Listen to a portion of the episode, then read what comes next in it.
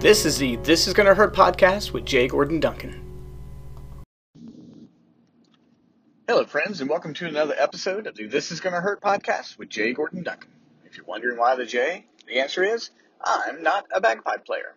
If that joke doesn't make any sense to you, I encourage you to check out episode zero where I explain that joke as well as the purpose of the This Is Gonna Hurt podcast, where we talk about faith, family, fitness, finances, and sometimes fun.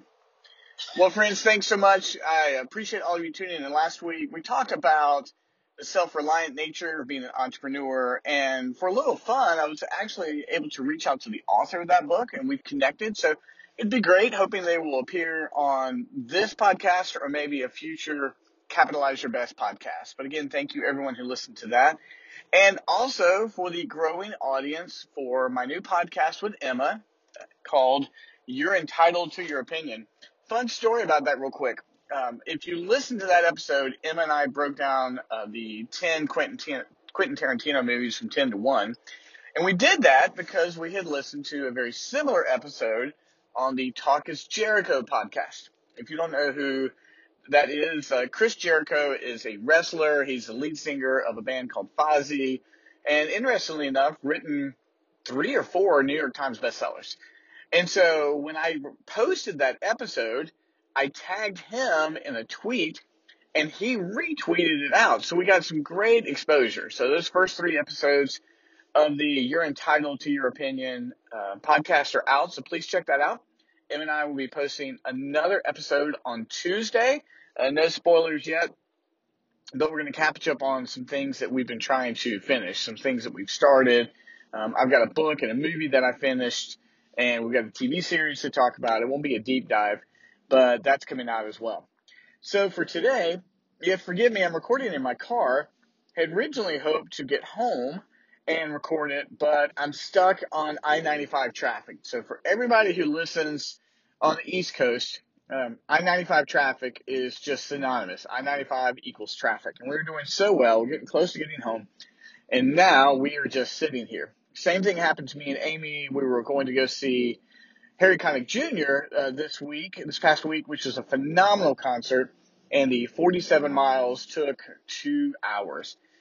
But that is the nature of I-95. You can just never count on it going smoothly. You just always got to make a little extra time. So that's what we're doing here. We're going uh, whopping 18 miles per hour as we uh, as we are heading down to try to get home. Now, get home from where? Uh, this past weekend, uh, Amy and I did a quick trip down to North Carolina and back because all of my siblings were getting together. I'm the youngest of five, and they're all saying we haven't gotten together since 2012. I just feel like we have, but I could be wrong. I know I've seen each one of them individually, but they were all saying that the five of us have not been together in nine years. So I want to talk a little bit about family reunions. This episode is going to focus on family uh, family reunions are something that some families have woven into the dynamics of who they are, and then others, it's just not something that's very common at all.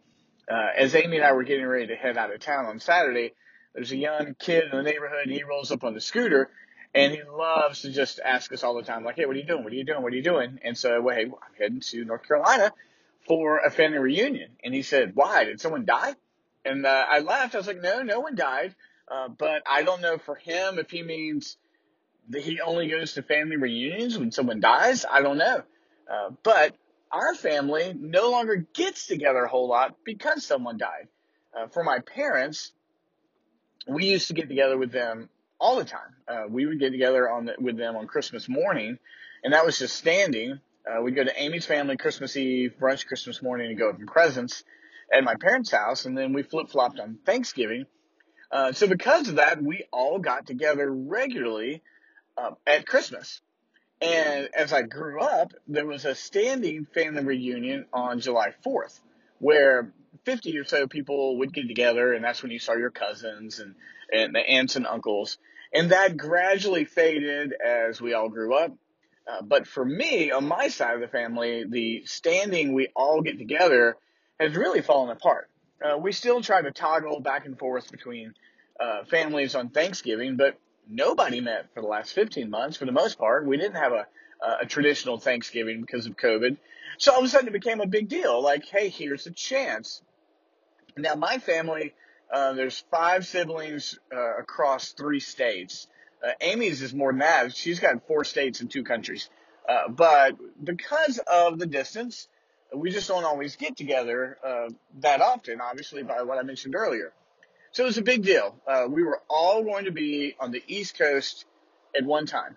And we said, hey, let's get together and let's have a dinner. Um, so we did. We, we arrived at my sister's house yesterday, and it was really fun. It, it didn't take us long. There was the initial, hey, how are you? Kind of give some hugs. And we didn't bring all the spouses and all the kids. Uh, you know, there were a few of us there, but it, it wasn't like a, a giant get together. But it didn't take long for us to be at the dinner table and laughing and telling stories about when we were kids. And uh, everybody sort of got a, an opportunity to talk about what's going on in their life, and, and it was good to know what's going on, and it was humorous. Um, but there was an additional part of the evening that was really rich. And later on in the evening, we had moved into my sister's living room, and again, we're telling stories, and they usually start with my parents. But my older brother, uh, he's 10 years older than I am, so he left for the Air Force. So when he left for the Air Force, uh, everybody at home was 17, 15, 13, and 9. So we had a lot of childhood left uh, once he went to the Air Force. So he told us a couple of funny stories about joining the Air Force uh, that I had never heard. I don't think any of us had heard those stories. But when we were sharing things about what happened to us when we grew up, he didn't know them. And I'm stunned. I mean, uh, at our age, you just think every one of those stories has been told. And he just wasn't familiar with it. And so we got to do a couple of those.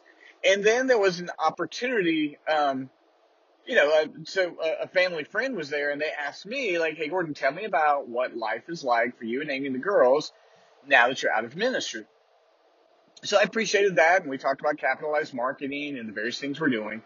But then it dove back into life as a preacher's kid.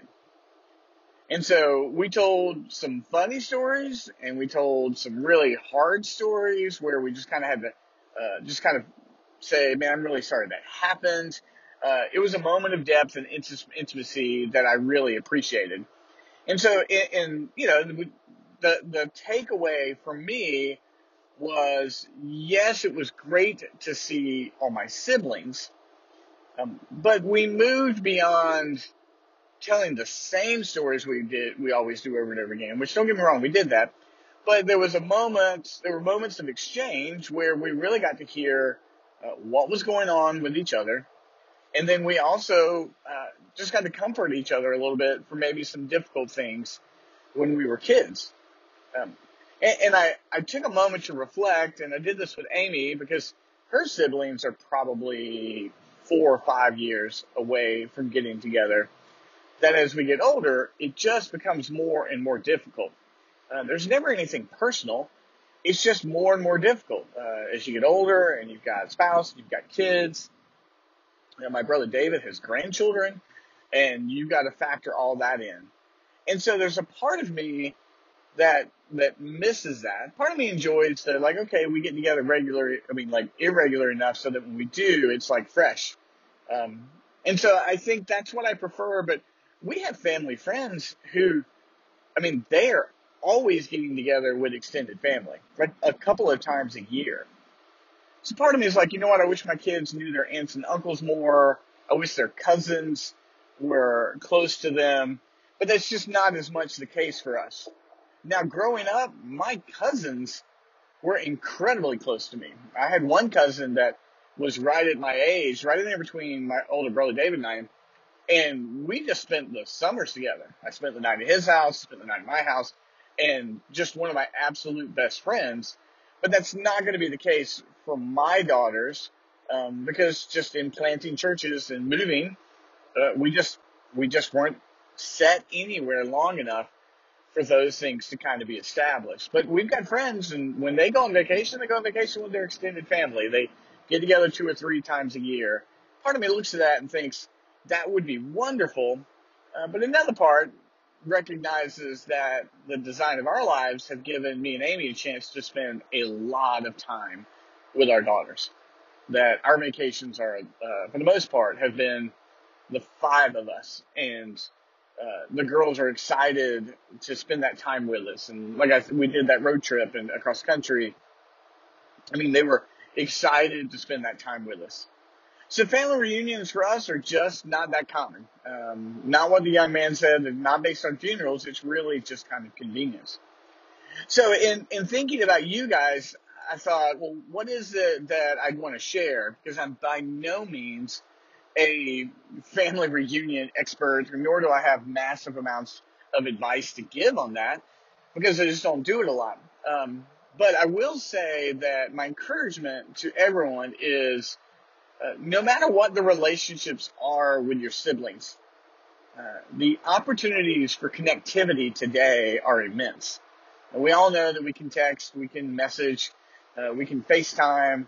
Uh, the the opportunities to to have connectivity are immense. And for me, I've got a pattern where I keep up with my siblings on a, a pretty regular basis. Uh, most every week, I speak to every one of my siblings, uh, and I don't do it out of obligation. I do it because I love them and I want to keep up with them. Uh, but I think in light of what we went through in the last year and a half with COVID, uh, the separation that we all experienced, the difficulty of health that people are walking through and, and could very well continue to walk through, I think it's a time for reconciliation. I think it's a time to create new patterns uh, I think it's a time for us to say, you know what, we don't talk much, but I'm going to be the one to initiate uh, because I want a deeper relationship with my my siblings. Um, and guys, listen, I also don't mean to, you know, whitewash the difficulty that some folks have. Some relationships are difficult and painful, and space is needed, and uh, it's not something you can just roll back into. But my encouragement is if you've lost connectivity just because you've lost connectivity and there's not, uh, they're not giant barriers to relationship, reestablish that connection. Reestablish it by texting, uh, setting up a, a, a, weekly or even monthly FaceTime. Um, you know, during the, uh, during the lockdown, during the, well, not, it was post lockdown, but it was in 2020 when we were still wrestling with the difficulty of COVID. My, my family would get together for a Zoom call, something we've never done. And Zoom calls for me on families and Skype calls are just incredibly awkward. After a while, you're just kind of staring at a screen and they don't always come together. But for us, it was a good chance to kind of reestablish uh, connectivity with one another. And I think it went a long way. Um, I know that some mended relationships have happened in my family, and I think they probably started there. Uh, so for all of you friends, if you're not having to overcome uh, these massive barriers, uh, I think those things are worth tackling at some point in time. But if they're not there, then just remove whatever the obstacle is and just remind your siblings that you love them. And if you're not uh, having an opportunity to be in, in, in conversation with your parents, maybe now's the time to do that. Uh, because we're in a pretty unique time of sickness and a lot of people are getting sick and even passing and uh, this time is short. So I appreciate you guys letting me share sort of this overview of my get together with my family. Uh, there are a lot of funny stories, some that I wish you knew and some I couldn't tell. Uh, but for all of us, I think if it's an opportunity right now that if we are separated a little bit, maybe now's the time to make that connectivity, uh, to find our relationships restored, create some new intimacy with our family, because we just don't have that much time. Uh, well, friends, thanks for listening. I want you to tune in tomorrow. Tomorrow is Tuesday. And uh, for the episode of You're Entitled to Your Opinion with Emma, and the Capitalize Your Best podcast is relaunching soon.